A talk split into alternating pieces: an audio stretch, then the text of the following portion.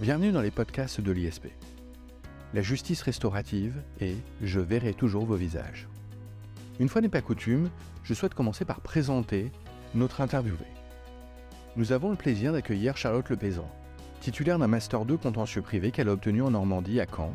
Charlotte Lepaysan a ensuite été assistante de justice en juridiction, juriste assistante en cabinet d'avocat, chroniqueuse justice chez Ouest France, directrice d'un SPIP en milieu ouvert, contractuel, dans le Calvados, et ensuite elle a présenté et réussi le concours de CPIP en 2017. En tant que CPIP, vous avez travaillé Charlotte Lepaysan deux ans dans l'Orne, milieu ouvert et fermé, et notamment au sein de l'établissement sécuritaire de Condé-sur-Sarthe. Aujourd'hui, Charlotte Lepaysan, vous êtes SPIP en milieu ouvert de Paris depuis septembre 2021. Et si nous avons le plaisir de vous accueillir aujourd'hui dans les podcasts de l'ISP, c'est pour parler du film sorti le 29 mars dernier dans les salles en France, Je verrai toujours vos visages. C'est un réel succès. On a pu comptabiliser près de 500 000 spectateurs 15 jours après sa sortie.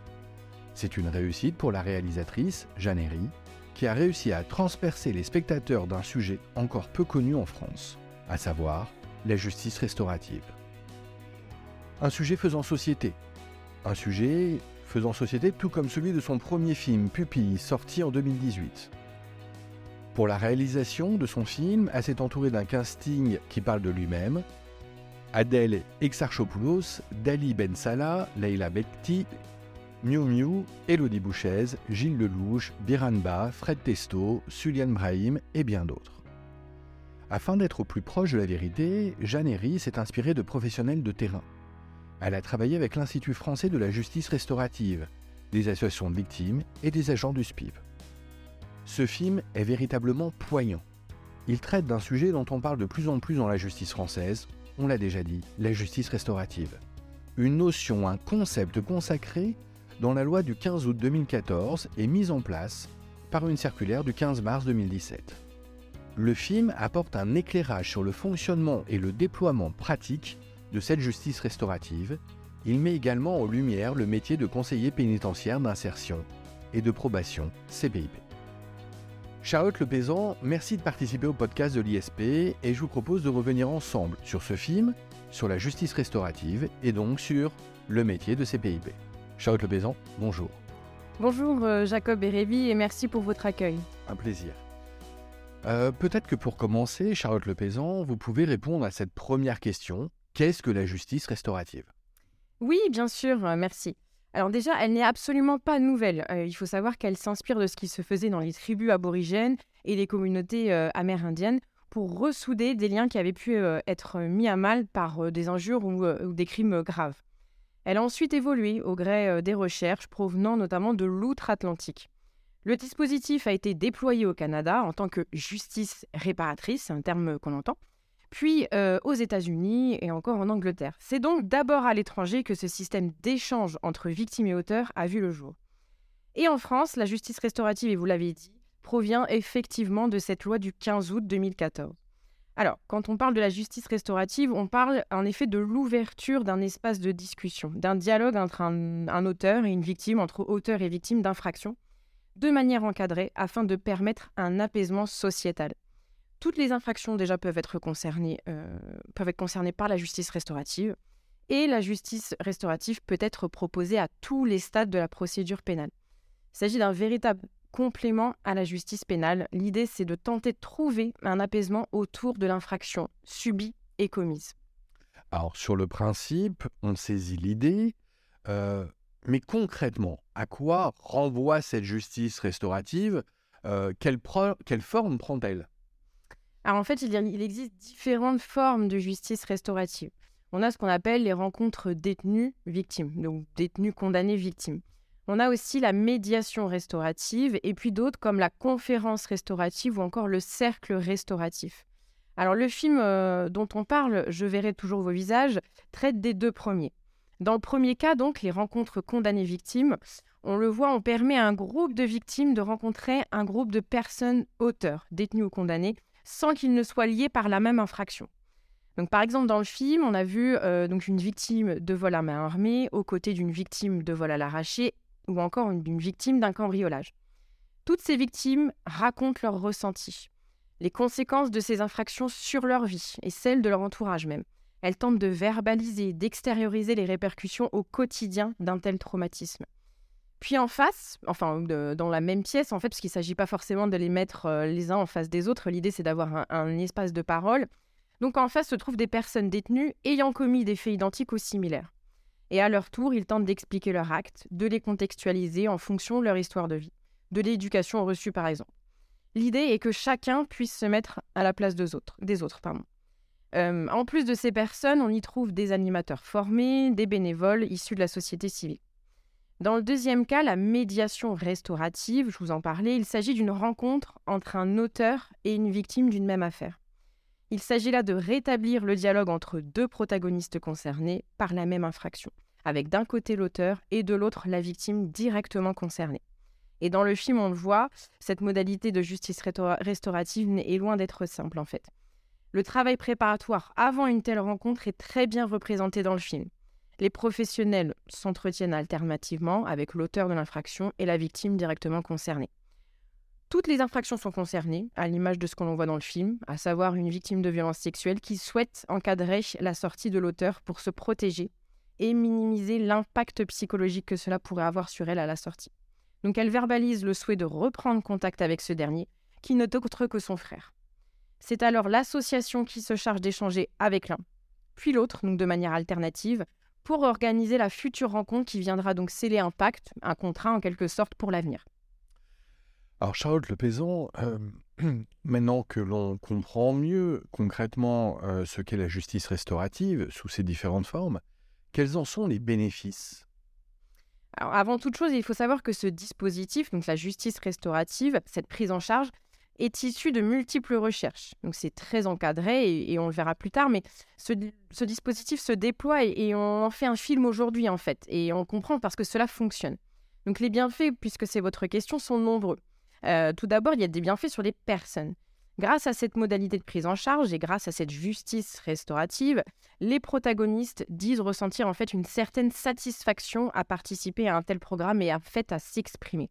En effet, pour prendre l'exemple des victimes, mais c'est aussi vrai euh, pour les auteurs, euh, pour les auteurs également, la parole à l'audience est donnée, mais parfois de manière rapide, un peu lacunaire, liée notamment au flux des dossiers.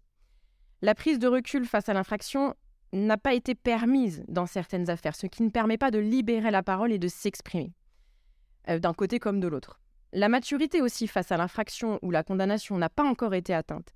elle ne permet pas de conscientiser ce qu'il s'est passé. Et pour conclure, le procès est important, mais parfois pas suffisant. Cela permet donc pour certains d'accéder à une réparation émotionnelle, une tranquillité d'esprit, que de pouvoir dire ce qu'ils n'ont pas eu le temps de dire ou pas eu l'occasion de dire à l'audience.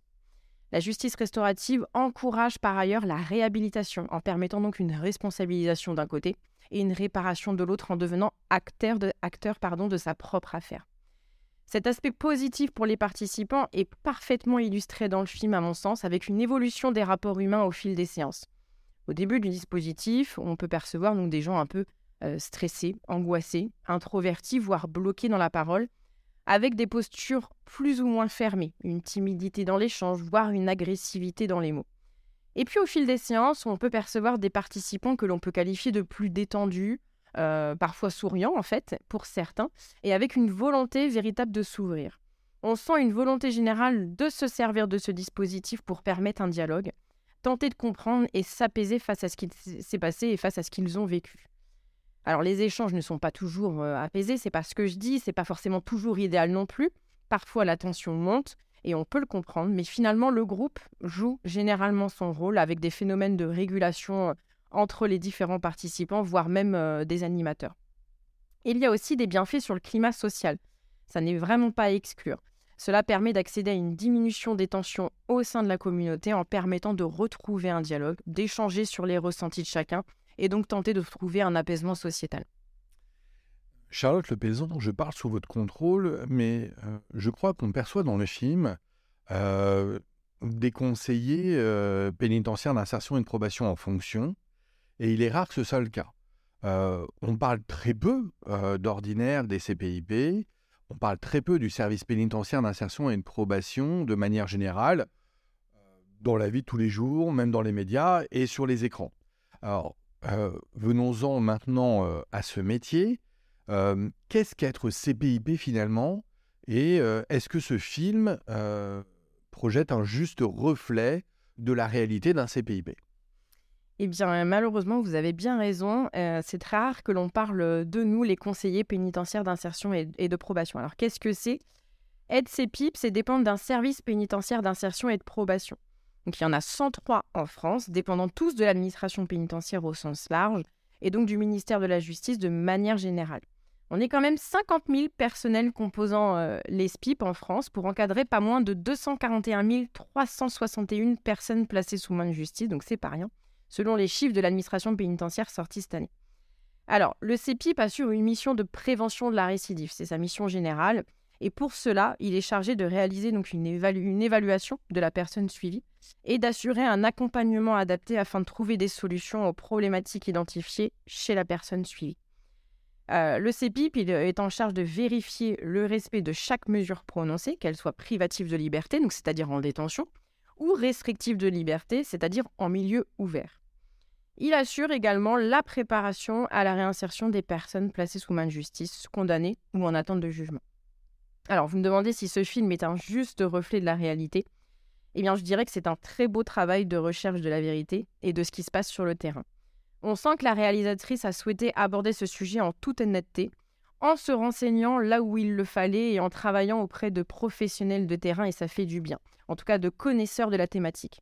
Alors oui, il y a une multitude d'aspects de notre travail très justement représentés, ne serait-ce que dans l'approche. Maintenant, on peut y voir des personnels très investis, et peut-être trop en tout cas à mon sens. Quand on voit à l'écran des professionnels qui n'arrivent pas à concilier vie privée et vie familiale durant le déploiement de la justice restaurative, tant l'aspect psychologique prend le dessus. Euh, voilà, ça pose question sur le fait de pouvoir retrouver un, équilibre, euh, un équilibre autour euh, de la vie professionnelle et, de la, et de la vie privée. Il y a une mise à l'écart de la vie privée afin de se consacrer complètement à la justice, à la justice restaurative.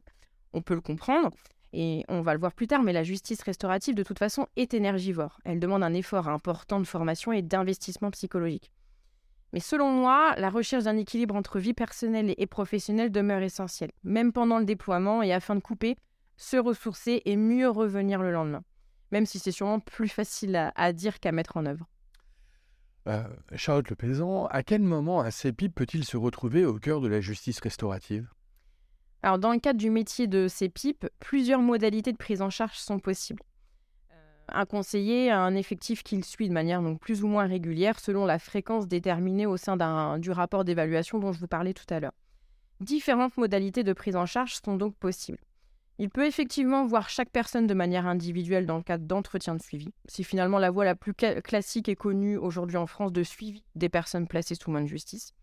Il s'agit d'abord de donner donc dans ce cadre-là l'information selon laquelle la justice restaurative existe en France, qu'elle est possible, gratuite, et on peut y recourir donc de manière volontaire. Il peut également orienter euh, la personne placée sous main de justice vers une prise en charge collective.